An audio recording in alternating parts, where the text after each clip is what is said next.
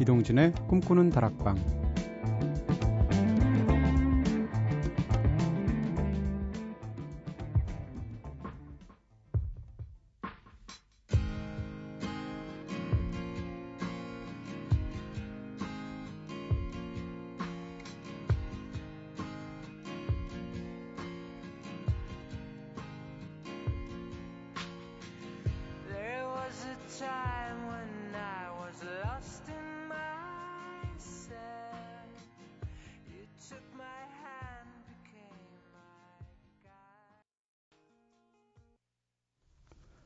안녕하세요. 이동진입니다. 이동진의 꿈꾸는 다락방 오늘 편안하게 시작했죠. 첫 곡으로 들으신 노래 켄트의 Quiet Heart였습니다. 사실 스웨덴 그룹 켄트의 노래들은 락필이 굉장히 강하죠. 근데 그 중에서 일반적인 켄트의 노래와 상당히 다른 푸근하게 달아오는 Quiet Heart 선곡해드렸어요. 어, 꿈다방 가족들과 이런저런 이야기를 나눠보는 꽃꽃수다로 오늘도 역시 유쾌하게 시작해보겠습니다. 음, 어제는 추억의 드라마에 대해서 이야기 나눠봤죠.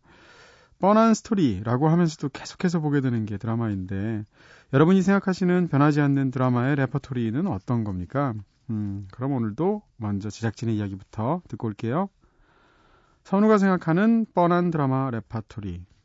시대를 불문한 드라마 주인공의 구조죠. 주인공들은 늘 착한 사람 컴플렉스가 있어서 악한 캐릭터의 상대 배우에게 억울하게 뺨을 맞고도 그저 흐느끼면서 끝까지 처음부터 착하기만 하잖아요. 그런데 사실 마냥 악하기만 한 캐릭터도 착하기만 한 캐릭터도 없잖아요. 이제 주인공도 적절히 나쁜 모습도 보여주길 했습니다. 그렇죠. 근데 실상을 보면 100% 나쁘거나 100% 선한 사람 없죠. 막 57% 착하고 43% 나쁘고 이런 사람들인데 영화나 드라마를 보면 전혀 안 그래요. 최근에 지금 드라마의 극장에서 가장 인기 있는 영화가 늑대소년이죠. 벌써 500만이 넘었는데 그 영화도 보면 또 주인공이 나올 때는 괜찮은데 유연석 씨가 악역을 맡았잖아요. 근데 유연석 씨만 나오면 드라마를 속에 영화 속에서 이 악역을 너무 악하게만 만들어서 오히려 뭐라 그럴까 영화가 굉장히 납작해진 그런 아쉬움도 생기더라고요. 음, 그 영화 갖고 있는 다른 장점에도 불구하고 자 은지가 생각하는 뻔한 드라마 레퍼토리 드라마 스토리에 변하지 않는 불문율이 있죠. 그건 바로 바로 출생의 비밀 그리고 신데렐라 스토리 잊혀질만 하면 두 사랑하는 사람은 이복남매 사이이고 도시로 상경한 씩씩한 시골 처녀는 우연히 도시의 대기업 자손과 인연을 맺고 결혼해서 인생 역전하는 신데렐라 스토리. 이제 그만 하셨습니다. 네, 거기다가 그 대기업 재벌의 이세는 이 시골 처녀를 보면서 내 청을 거절한 건 네가 처음이야. 뭐 이런 거꼭 하죠. 청 좀 나도 좀 거절해 봤으면 좋겠네. 네. 저는요, 네, 사실 TV 드라마는 거의 못 봐서 영화 얘기를 하면 액션 영화나 스릴러 영화에서 결정적인 장면에서 주인공이 상대 악당의 총을 맞고 죽거나 칼에 찔려 죽을 것 같은 바로 그 절체절명의 순간에 이전까지 나오지도 않았던 사람이 갑자기 나와서 뒤에서 뒤통수를 때리거나 총을 쏴서 해결하는 장면. 이거 좀 안 나왔으면 좋겠고요. 그 다음 악당들이 쫓아올 때 주인공이 급하게 차를 타고 가는데 시동 안 걸리는 장면. 이거 좀 그만 나왔으면 좋겠어요. 결국은 시동 걸리거든요. 네. 자, 드라마, 노래, 영화에 매번 등장하는 흔한 내용엔 사실 사랑도 빠지지 않는 소재죠. 시대가 지나도 변하지 않는 스토리란 그만큼 우리의 삶 속에서 중요하다는 이야기일 텐데요. 뻔하지만 뻔하지 않을 수도 있는 이야기들 유리상자의 노래 뻔한 사랑 노래 듣고 올게요.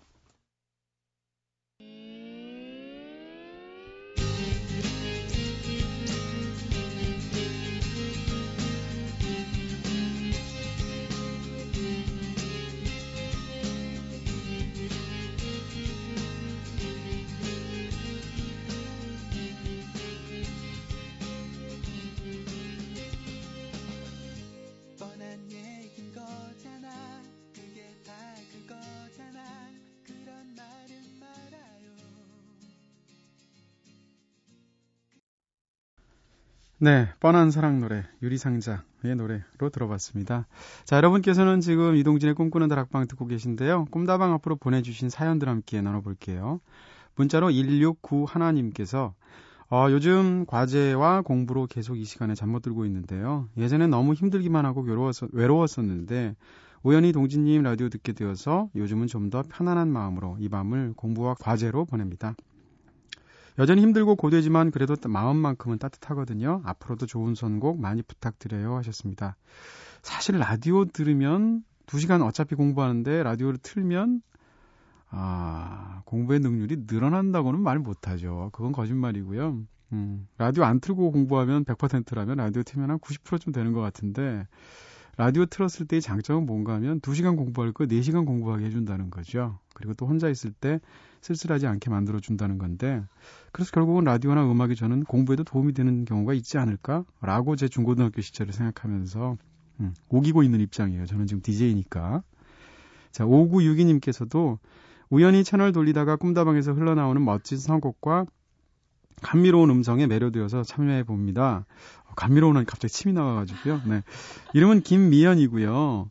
어, 앞으로 꿈다방에 채널 고정할게요 하셨습니다. 이거 아예 채널 못 돌리게 그냥 버튼 망가뜨려 버리죠. 뭐 95쪽 공부만 하루 종일 나오기에. 네. 목소리 좋게 들리시라고 저희가 전파에다가 감미료 넉넉히 타서 방송하고 있거든요. 네. 달콤하게 들어주세요.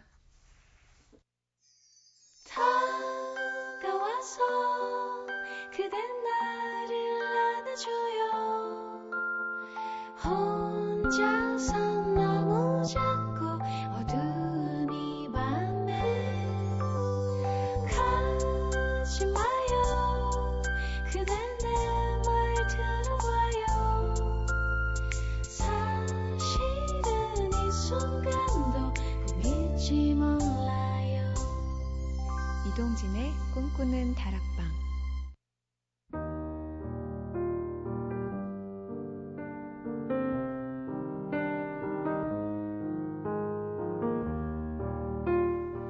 꿈다방은 언제나 여러분들의 이야기를 기다리고 있습니다. 이렇게 꿈다방에 하고 싶은 이야기 있으신 분들 저한테 사연 보내주세요.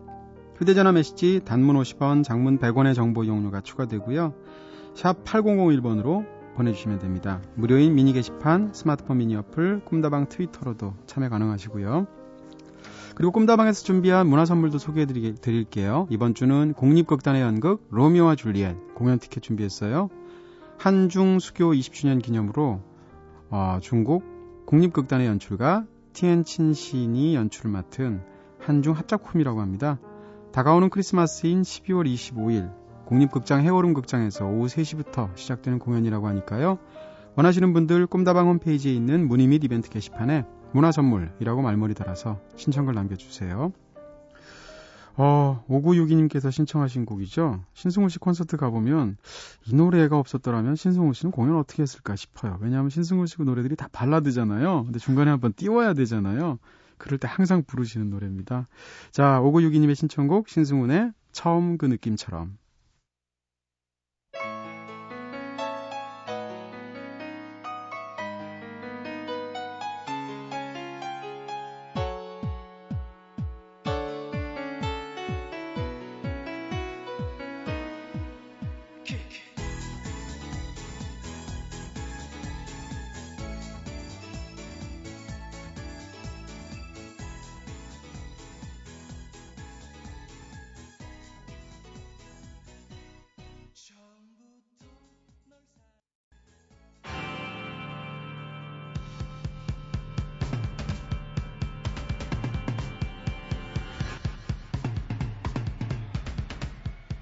음악으로 대화하는 시간 이대화의 Conversation Music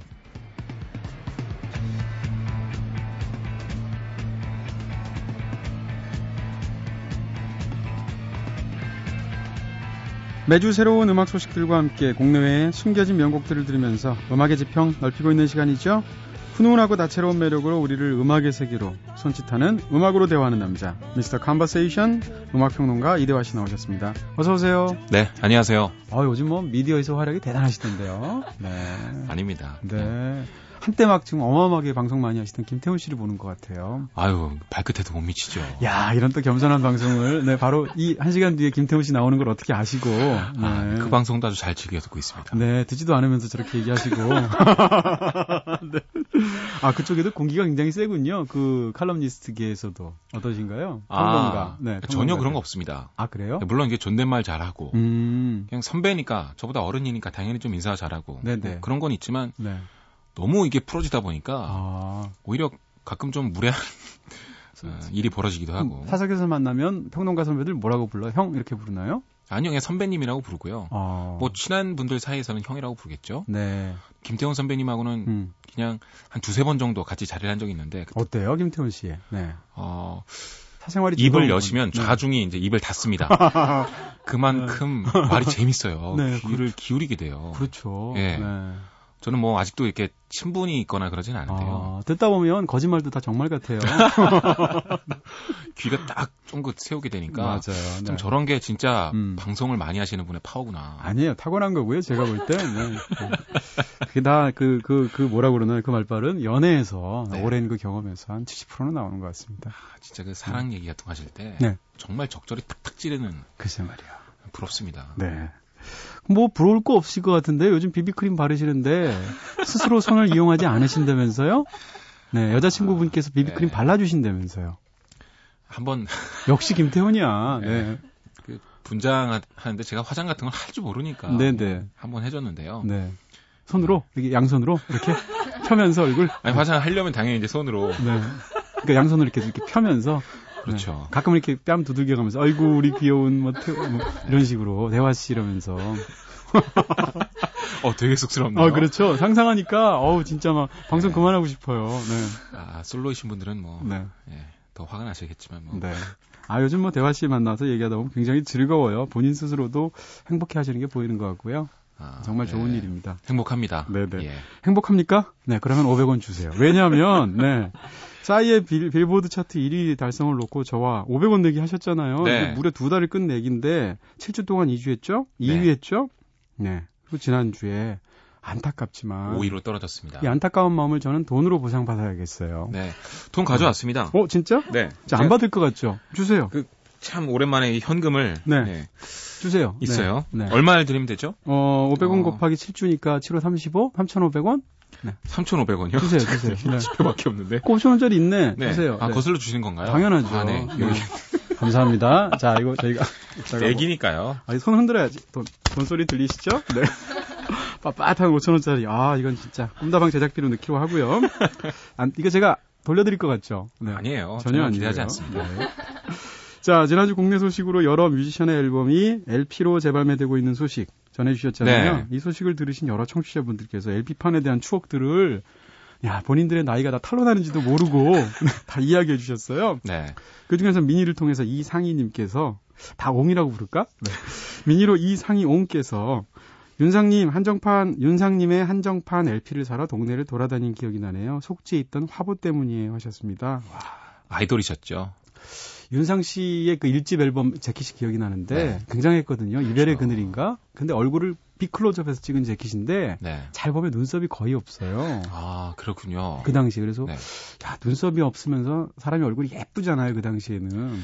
그 안경남이라 그러죠. 지적인 아. 네. 물탄경. 네, 네, 아, 네. 그거의 어떤 지존이었죠. 어, 갑자기 기분이 좋지 왜? 네. 자 그리고 김경선님께서는 아그 전에 참. 그 요즘 뭐 음악 방송 그 케이블 방송에 나가시는데 윤상 씨랑 호흡을 맞추시던데요? 네, 윤상 씨가 네. 진행하시는 음악 그 순위 프로그램이 있습니다. 네네. 기존 순위 프로그램이랑은 좀 다르고요. 야. 뭐 네, 여기서 차별, 주류 뭐 여기서 한번 차, 차별 한번 해주고요. 네. 네. 그런 거랑 좀 다르게 다양하게 아우르는 네. 음원 순위로만 매기는 아주 독특한 건데요. 네. 거기에 나가서 차트 순위 소개를 제가 어... 뭐 이렇게 연예인들처럼 막 개인기 섞어가면서 그런 게 아니라 네네. 음악 얘기하면서 편안하게 하고 있거든요. 편안하게 비비크림 바르면서. 네. 아 분장이 좀 무섭더라고요. 그럼요. 카메라 확 들어오는데 깜짝 놀랐어요. 네. 피부 금방 사가요. 제가 발라봐서 하는데 조심하셔야 됩니다. 화장은 잘 지우셔야 됩니다. 네. 네. 그것도 잘 모르고 그래서 네네. 리무버도 없습니다. 그래서 하나 아... 사야 될 것 같아요. 오 리무버란 말까지 멋있다. 네. 자, 김경선님께서는 LP판, 아, 김경선 옹께서는 LP판 뒷면 가사 보면 서 음악 듣던 생각나요. 맞아요. LP판에 옛날 가요 앨범들 사면 네. 가사가 그냥 LP판 뒷면에 이렇게 새겨져 있었잖아요. 저 심지어는 해설도 옛날에는 그냥 딱 LP판 뒤에 새겨져 있었어요. 맞아요. 들국화 1집에 200천 시 아마 해설이 뒤에 네. 새겨 있었던 기억이 나는데. 요즘은 어, 속지로 들어가더니 그 다음엔 아예 이제 분리되어 있죠. 글쎄 말이에요. 아예 없는 경우도 많고. 네, 좀 네. 안타깝기도 한데요. 네. 근데 뭐 남의 의견을 어떤 소장 가치로 생각하지는 않으시니까 네. 저도 거기에 동의하고요. 네. 네, 뭐 나쁘진 않습니다. 그렇죠. 또 박희균 옹께서 LP판 이야기 하시니까 초등학교 때 집에 있던 캐캐 묵은 LP판을 태웠던 기억이 떠오르네요. 오래되어서 색도 바래고 또 태워도 되는 줄 알고 그랬는데 LP도 태우고 잔디도 태운 덕분에 엄니께 엄청 맞았었거든요. LP판 태우면 냄새 고약한데. 네, 그 음. 플라스틱 그 그렇죠. 까만 연기 나고요. 네. 근데 태우신 거 보니까 굉장히 어떤 추억이 있으신데 이분 좀 정리를 좀, 하셨던 것 같아요. 좀 노셨던 초등학교 때 뭘 정리를 해요. 네. 뭐 초등학생이라고 그런 네. 추억이 없겠습니까? 아 초등학교 때도 좀 노셨군요. 저는 초등학교 때 공부한 기억밖에 없어가지고 네, 뭐 그냥 불장난하신 거로 생각하겠습니다. 네, 초등학생이 불장난했다니까 더 이상하게 느껴지는데요. 요즘 지금 아청법도 얼마나 지금. 네. 네. 어, 저는 그렇게 생각하지 않았는데. 알겠습니다. 네. 네. 아니 근데 진짜 예전에 LP판을 사면 소위 이제 해적판들 옛날에 많이 샀잖아요. 판이라고. 네. 근데 해적판을 사면 가끔 그 해적판 가운데 뚫려 있는 LP판 가운데 구멍이 뚫려야지 네. 이 턴테이블에 걸잖아요. 그렇죠. 구멍이 안 맞는 경우가 굉장히 많아요. 네. 그러면 이제 저기 삼천 라이터 같은 거 빌려서 가운데를 태웁니다. 진짜로. 아, 네. 그래서 구멍을 넓히는 거죠. 그렇죠. 전혀 상관없죠. 음지라고는. 그렇죠. 왜냐하면 거기는 그 음성 그 뭐죠 사운드가 기록되어 있는 부분이 네. 아니니까. 그리고 너무 넓게 되면 살짝 테이프 같은 거 붙여가지고 또 타이트하게 그렇죠, 만들고. 그렇죠. 네, 네 저도 많이 그렇게, 해봤습니다. 다 그렇게 살았어요. 네. 자, 꿈다방의 귀요미 음악 평론가이신 Mr. Conversation 이대화 씨와 함께 이제 본격적으로 코너 시작해 보겠습니다. 아우 3,500원 생기니까 든든한데요. 자, 오늘은 어떤 음악의 소식들? 네. 네, 뉴스 먼저 전해드릴게요. 재밌는 투어 소식이 있습니다. 리아나인데요. 투어를 돌고 있는데 제목이 777입니다. 오. 네.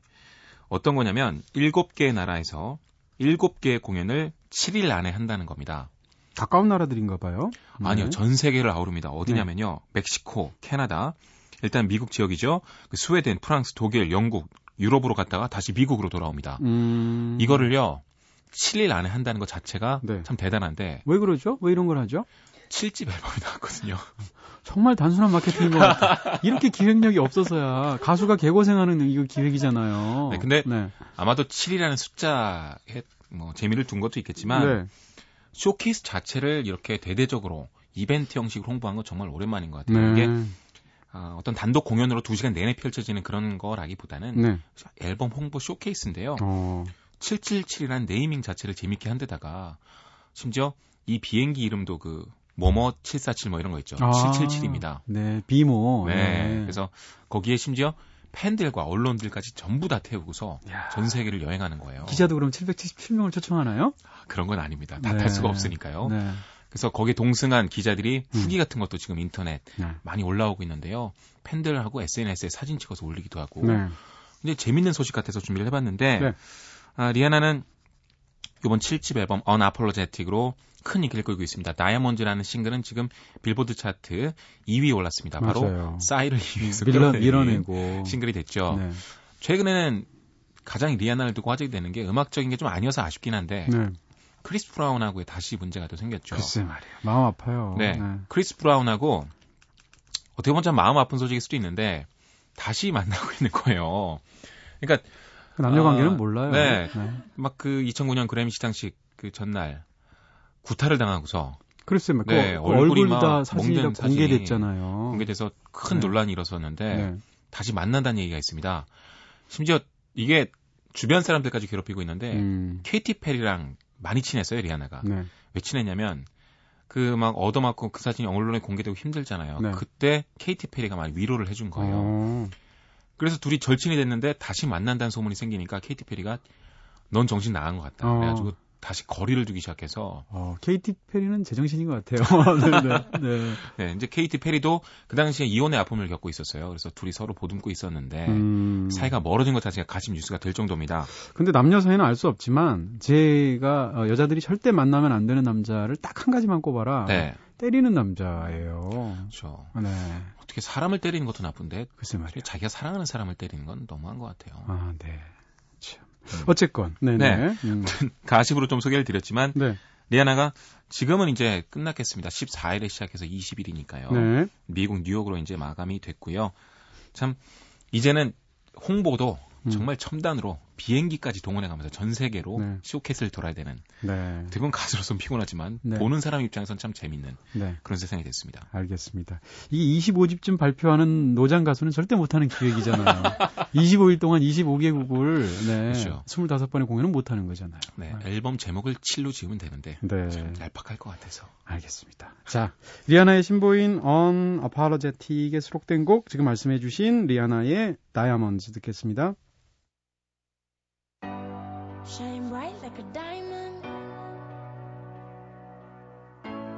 Shine bright like a diamond. Fine light in the beautiful sea. I chose to be happy. You and I, you and I, we're like diamonds in the sky. You're a shooting star I see, a vision of ecstasy. When you hold me, I'm alive. 네, 리아나의 노래 다이아몬드 들었습니다. 전 사실 리아나 노래들 사운드들 굉장히 좋은 것 같아요. 아, 그럼요. 그건 리아나가 잘한다기보다 리아나, 주변에 이제 그렇죠, 워낙에 많은 자본을 투입해서 네. 전에 말씀드렸죠. 음. 거의 지금의 대형 기획사, 특히 외국 쪽에서는 앨범 제작이 거의 블록버스터급입니다. 글쎄 말이에요. 이번에도요. 음. 음. 국내 국내란다. 음. 국외에 음. 최정상급 프로듀서들이 네. 거의 한 7, 8명이 다 달라버렸습니다. 지금 마음 미국에 가 있구나. 네. 국내라고 표현을 네. 했어요. 영어로 하세요. 네. 그만큼 지금 네. 많은 돈이 들어가고 있고요. 네. 그리고 리아나 자체가 음. 사운드 뭐 그런 것 떠나서 노래를 좀 잘하는 것 같아요. 근데 라이브는 진짜 못해요. 네. 보셨 보신 적 있나요? 좀 느리게 뇌쇄적으로 부르는 스타일이기 어. 때문에. 그러니까 이게 다 사실은 솔직히 얘기하면 이 레코딩 과정에서 보정된 목소리예요. 음, 근데 맞아요. 실제로 노래는 뭐라고 그럴까? 가장 라이브를 못하는 가수 중에 하나가 리아나인데. 근데 사실 뭐 우리가 라이브 보나요? 일반적으로 그냥 음악을 뮤직비디오와 음악으로 듣곤 하죠. 네. 그러면 근데 제 생각엔 음. 그 정도로 못하지 않던데. 아니야, 아니야. 리안 그게 한번 그런 poll을 한 적도 있어요. 네. 거기서 거의 뭐 탑에 뽑힐 정도로 아, 리아나가 네. 라이브를 못하는 건 굉장히 잘 알려진. 네. 네. 뭐 시상식 같은 데서 보면 네. 연설 많이 하고. 그, 그, 그, 좀 환상이 깨죠. 근데 그렇죠. 어쨌건 뭐 이렇게 들으면 좋으니까. 네. 네. 특히 리아나는요 목소리가 음. 좀 섹시한 것도 있지만 네. 근래에는 좀 슬픈 노래를 많이 불렀어요. 음. 어떤 식으로 슬프냐면. 네. 사랑하는데 서로를 망쳐가는 사랑인 거예요. 음, 자기가 Found Love 같은 경우는 자기가 네. 그런 사랑을 그쵸, 하고 있거든요. 지금 그러고 있으니까 네. S&M은 진짜 그 S&M을 다룬 노래고요. 네. 참이 노래도요. 음. 사실 어, 우리는 하늘의 어떤 다이아몬드 같다, 반짝반짝 네. 빛난다는 얘기를 하고 있는데 네. 목소리랑 멜로디를 들으면 전혀 행복해 보이지 않습니다. 어... 떤 그런 아이러니가 네. 리아나의 어떤 캐릭터 같기도 해요. 알겠습니다. 자, 어쨌건 음, 이제 국내 인디 레이블에서 가장 영향력이 높은 인디 레이블 두 곳이 올해 동시에 둘 다 10주년을 맞았다고 하는데 네, 여기 관한 소식 전해 주신다고. 예, 네. 10주년 소식입니다. 네. 올해에요. 비트볼 레코드와 네. 파스텔 뮤직이 음... 둘다 10주년을 맞았습니다. 네. 이곳이 진짜 어, 국내 인디 레이블을 정말 많이 키워낸 상징적인 두 곳이죠. 네. 그래서 참 의미가 깊어서 제가 소개를 해드리려고 하는데요. 네. 일단 비트볼에 대해서 간략살 잠깐 짚어봐야죠. 음. 당연히 10주년이니까 네. 아, 당연히 2002년에 시작을 했습니다. 네. 원래는 그 전부터 있었는데 어, 사장님이 3명이에요. 3명이 어, 의기투합한 네. 것이 2002년이라고 합니다. 네. 어, 비트볼의 색깔을 요약하기는 쉽지는 않습니다. 어, 뭐 어느 레이블이나 그, 안 그렇겠냐만 서두요. 네. 네. 어, 그래도 거칠게 잡아본다면 음. 옛날의 음악을 아주 재밌게 현대적으로 잘 재해석하는 그런 방향인 것 같아요. 예를 네. 들어서 눈뜨고 코베인이 바로 여기 출신인데 네. 산울림의 음악과 많이 닮았었죠. 네. 그리고 나중에 여기서 장기하 씨가 나와서 음. 역시 비슷한 음악을 했고요. 네. 스마일즈 같은 경우는 1960년대 sunshine pop이었고요. 네. 몽고스는 뉴웨이브였습니다. 그리고 얼마 전에는 인순이 씨 있었던 희자매의 앨범을 리메이크 리메이크가 아니라 재발매하기도 했었거든요. 아, 그래요? 그렇죠. 그리고 뭐 무키무키만만수 요건 좀 아방가르드지만 네. 기린 같은 경우는 뭐 1990년대 new jack swing 음악을 네. 했었고 뭐 듀스의 제뭐 재탄생이다 이런 얘기도 있었죠. 네. 뭐 얄개들도 옛날 복고 락이고요. 네. 뭐 룩앤리슨 girl punk 같은 것도 하고 음. 특히 요즘에 이제 이쪽이 약진을 하고 있는데요. 왜냐하면 재밌는 신인들이 굉장히 많이 나오고 있기 때문입니다. 네. 뭐 비트볼 레코드 정말 저도 앨범 굉장히 많고요. 요즘에 특히 재밌는 게 이쪽에서 나오는 앨범들이 앨범 자켓이 아주 재밌어요. 네. 무키무키만만서 보면 그 목욕탕이죠 옛날 네. 그 감성 그대로 그 음. 그 멤버 두 명이 그냥 앉아 있는 거. 어. 그리고 얄개들 앨범 자켓 보면 지금은 거의 재개발됐을 법한 80년대 후반 90년대 초반에 어떤 한국의 아파트들 네. 그리고 그 놀이터 같은 거 있거든요. 음. 그러니까 한국적인 것을 아주 재밌게 인디적인 감성으로 담아내는 유머러스하게 네 그런 게 아주 많아요. 네. 비트볼 쪽은 뭐 많이들 아실 테고요. 그리고 파스텔 뮤직도 10주년을 맞았는데요. 네.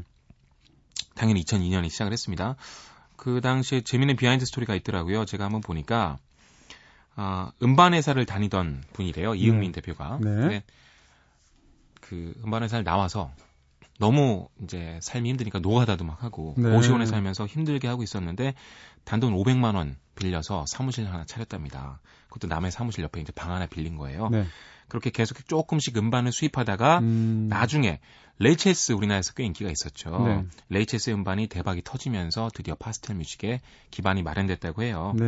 그 다음에 아, 네. 네. 맥시밀리언 헤커 앨범도 바로 여기서 나왔는데 네. 그걸 통해서 또 음. 그러나 역시 파스텔 하면 또 국내 인디 음악의 흐름을 조금 바꿨던 상징적인 곳이죠. 뭐냐면 홍대 씬은 예전에 펑크 음악이었습니다. 뭐 네. 크라잉넛 노브레인 이런 음. 팀들이요. 근데 2000년대 초반 중반 정도 오게 되면 이런 이런 흐름들 대신에 약간 포크적이고 여성성이 강한 네. 조금 어쿠스틱한 네 어쿠스틱한 그런 느낌이 주도를 하게 되죠. 바로 파스텔이었는데요. 음. 뭐 요조 씨가 여기서 데뷔를 했고요. 네. 타루 씨도 여기서 앨범을 냈고 음. 특히 커피 프린스 같은 OST는 TV에서도 특히 TV 드라마에서 인디 뮤지션들의 음악이 대중적으로 성공을 하게 되는 아주 독특한 전례를 만들기도 했습니다. 네. 그만큼 이곳의 영향력이 아주 컸다는 거죠. 네.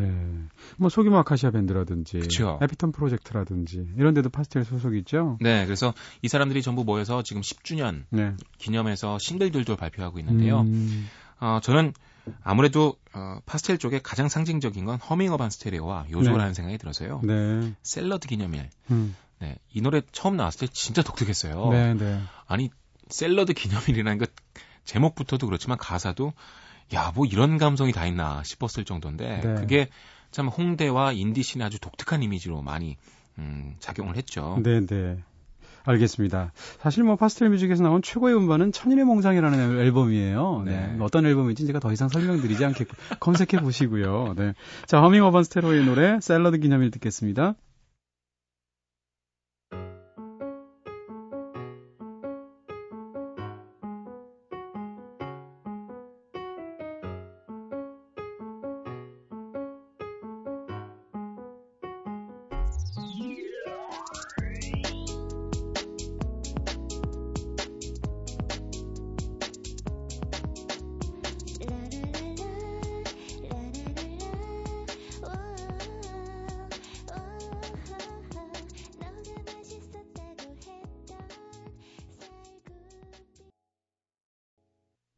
허밍 어반 스테레오의 샐러드 기념일 들으셨습니다.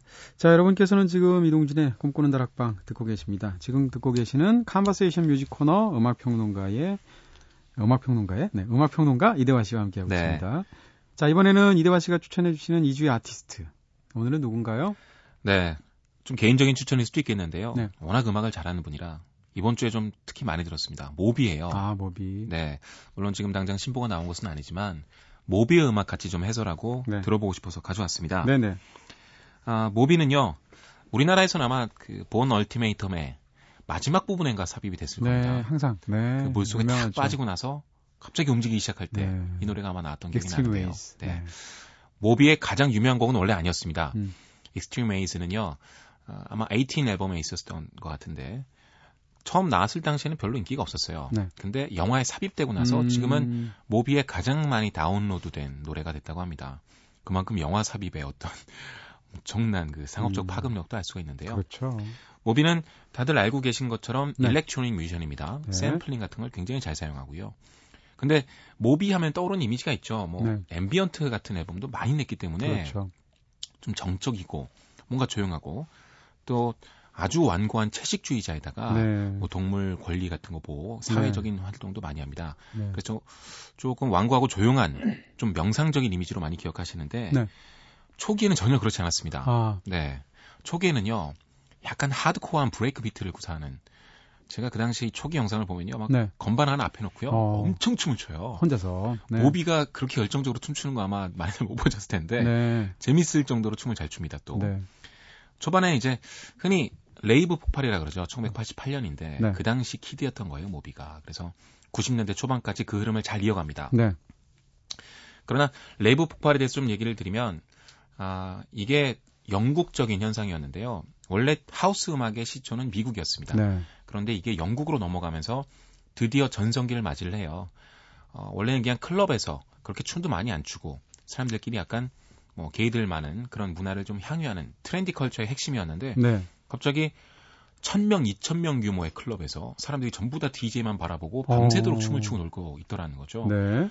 어떻게 DJ를 보면서 이렇게 춤을 추냐. 네. 라이브 밴드가 아니라. 음. 그런 거에 놀라워 했던 현상인데 rave가 점점 더 진행되면서 더 많은 사람들을 더 즐겁게 해야만 했고 그래서 비트가 강해집니다. 하드코어한 break beat 아까 모비가 구사했던 그런 게 많아지게 되는데 네. 나중에는 너무 이런 게 많아지니까 질려가지고요. 오히려 음. chill out한 걸로 돌아가자 해서 ambient가 유행하기 시작해요. 네. electronic의 참 재밌는 흐름 중에 하나인데 네. 모비는 그 당시 아주 핫했던 그 두 가지 이름을 전부 끌어안고 있던 겁니다. 음. rave의 중심 그리고 거기서 빠져나오는 사람들을 위한 ambient 음악. 네네. 네. 뭐 electronic을 뭐 A to Z 다 꿰고 있는 전문가니까요. 네. 어 모비하면 또 가장 명반이 흔히 이제 Play라고 하죠. 네. 저도 이 앨범을 굉장히 좋아하는데 음. 이 앨범이 진짜 대단한 건 뭐냐면 음악 그 평론가들은 많이 아실 거예요. 뭐 대중적으로 많이 알려졌지만 앨런 로맥스라는 사람이 있습니다. 네. 어떤 사람이냐면 미국의 음악 수집가이자 포크 연구가예요. 음. 이 사람은 초기에 그 1950년대 60년대 포크 음악의 재부흥을 위해서도 많은 노력을 했던 사람인데 이런 거죠. 백인들이 막 스윙 재즈 같은 거 하고 거기서 상류층들 놀러와서 파티 음악하고 이런 거는 진짜 진실 그리고 사회적인 어떤 리얼을 담고 있지 않았다고 생각했던 거죠. 네. 그래서 흑인들의 연가 혹은 포크 음악이야말로 음. 진짜 우리 이야기를 담고 있다라고 네. 생각을 한 거예요. 그래서 채집을 다닙니다. 마이크 같은 거 가져가서 흑인들이 노래하는 거 네. 지금은 뭐 우리의 소리를 찾아서 뭐 이런 기획을 음. 했던 거죠. 네네. 근데 그 당시에 모았던 음악을 음. 나중에 다 집대성해서 앨범으로 발표하게 되는데 거기에 나온 곡들을 샘플링에다가 테크노의 편곡을 입혀서 나오는 앨범이 플레이예요. 음, 그렇군요. 그러니까 정말 독특한 분위기가 연출이 됩니다. 네. 완전 옛날의 음악의 대중음악의 시초와 나중에 최첨단의 테크노가 만나는 거죠. 그런 어떤 기획적인 놀라움뿐만 아니라 모비의 음악적인 특징은 조금 어려운 얘기입니다만 네네. 하나를 샘플링해서요 계속 음. 반복해요 처음부터 끝까지. 근데 네. 그 나머지를 비트도 얹고 기타도 넣고 스윙도 넣고 네. 구성해 가는 그 능력이 정말 탁월합니다. 음, 그 variation을 주는 그렇죠. 네. Extreme Ways도요. 어, 이따 같이 들어볼 텐데 들어보면 그 조그만 현 소리가 있어요. 윙윙 되는 거. 네. 그거 하나로 처음부터 끝까지 다 가거든요. 아, 네. 그만큼 이런 쪽에 재주가 많은 사람이고요. 알겠습니다. 모빌 제가 너무 좋아하다 보니까 두서없이 네. 막 던졌는데. 아니요, 아니요. 네, 모빌 이렇게 전문적으로 제대로 해설을 해주시네요. 사실 저는 모비 음반 중에서 Play도 좋지만 Eighteen 음반을 제일 좋아해요. 아, Eighteen 정말 좋죠. 네, 거기에 뭐죠? 그 At Least We Tried 같은 노래 네. 저희 꿈다방에서 몇번 틀어드렸는데 굉장히 좋죠. 네. 네. 모비 저는 제일 좋아하는 노래 중에 하나가 음. 물론 Extreme 들을 겁니다. 하지만 네. Wait for Me라는 앨범이 있어요. 네. ambient인데 JLTF라는 노래도 있습니다. 오, 네. 어, 우리나라에서 가장 그 브라이언 이노의 음악으로 많이 ambient를 아실 텐데 네. JLTF도 한번 꼭 들어보셨으면 알겠습니다. ambient 매력에 아마 빠지실 거예요. 예, 그러면 모비 모비의 Extreme Ways 한번 안 들어볼 수 네. 없을 것 같은데 한번 들어보죠.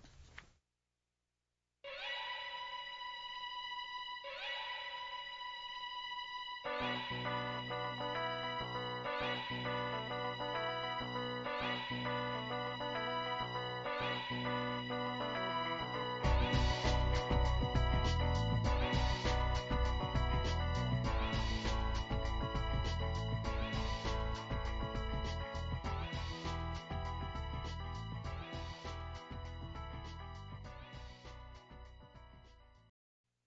네, 바다에 뛰어들어서 헤엄치고 싶어요. 이거 들으니까. 네. 마지막 그 영화 장면이 떠오르면서. 모비 Extreme Ways 들으셨는데요. 뭐 그래도 들으시는 분들 사실 지금 굉장히 전문적으로 말씀을 해주셔서. 네.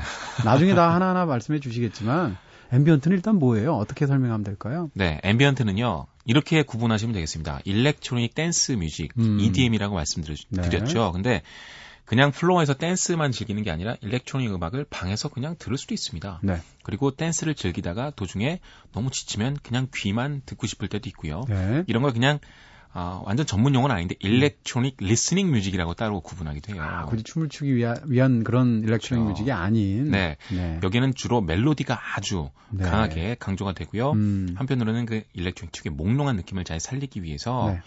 좀 공간적인 사운드를 잘 사용을 합니다. 음. 그런 게 이제 브라이언 이노의 음악에 아주 잘 드러나죠. 네. 모비 노래 중에서 뭐 ambient로 유명한 네, 곡이 아까 있다면? 말씀드렸던 네. JLTF가 있는데요. 네. 이 노래 조금 같이 들어보고 싶은데 네, 지금 흐르고 있죠? 네. 네. 어, 이런 분위기입니다. 네. 조용하고 정적이면서 춤을 출 수가 없어요. 네. 느려서. 그렇죠. 이런 거는 그냥 네. 집에서 자기 전에 들으셔도 되고요. 네. 배경음악으로 깔아놔도 되고 참 음. 다양한 용도가 될 수 있는데 네. 이런 음악에서 중요한 건 어떤 사운드와 그리고 멜로디입니다. 모비가 얼마나 멜로디를 잘 만드는지를 음. 이 음악도 잘 보여주고 있는데요. 네. 어쨌든 ambient에 대한 설명은 너무 길어질 수 있으니까 다음에, 다음에 또 한번, 이어서 한번 네. 본격적으로 설명해 알겠습니다. 주세요. 오늘 좀 맛배기 정도로 보여주셨고요. 네. 자, 오늘 이주의 아티스트로 모비를 소개해 주셨습니다. 모비 진짜 좋아하시는 것 같아요. 네, 네. 제가 가장 좋아하는 아티스트 중에 한 명이에요. 네. 그럼 모비 노래를 한 곡만 더 듣는다면 보내드리고 저희가 마지막 곡으로. 네. 네. 플레이 앨범에 있는 Find My Baby 들을 텐데요. 네. 아까 Extreme Ways도요 비트까지 다 샘플링된 것이었습니다. 네. 정말 모비는 샘플링의 귀재인데요. 음. 요 Find My Baby의 예전에 흑인들이 불렀던 어떤 포크를 샘플링해서 어떻게 구현하고 있는지를 한번 잘 보시기 바랍니다. 알겠습니다. 자 오늘도 좋은 음악 소개 감사드립니다. 다음 주에 뵙겠습니다. 네 감사합니다.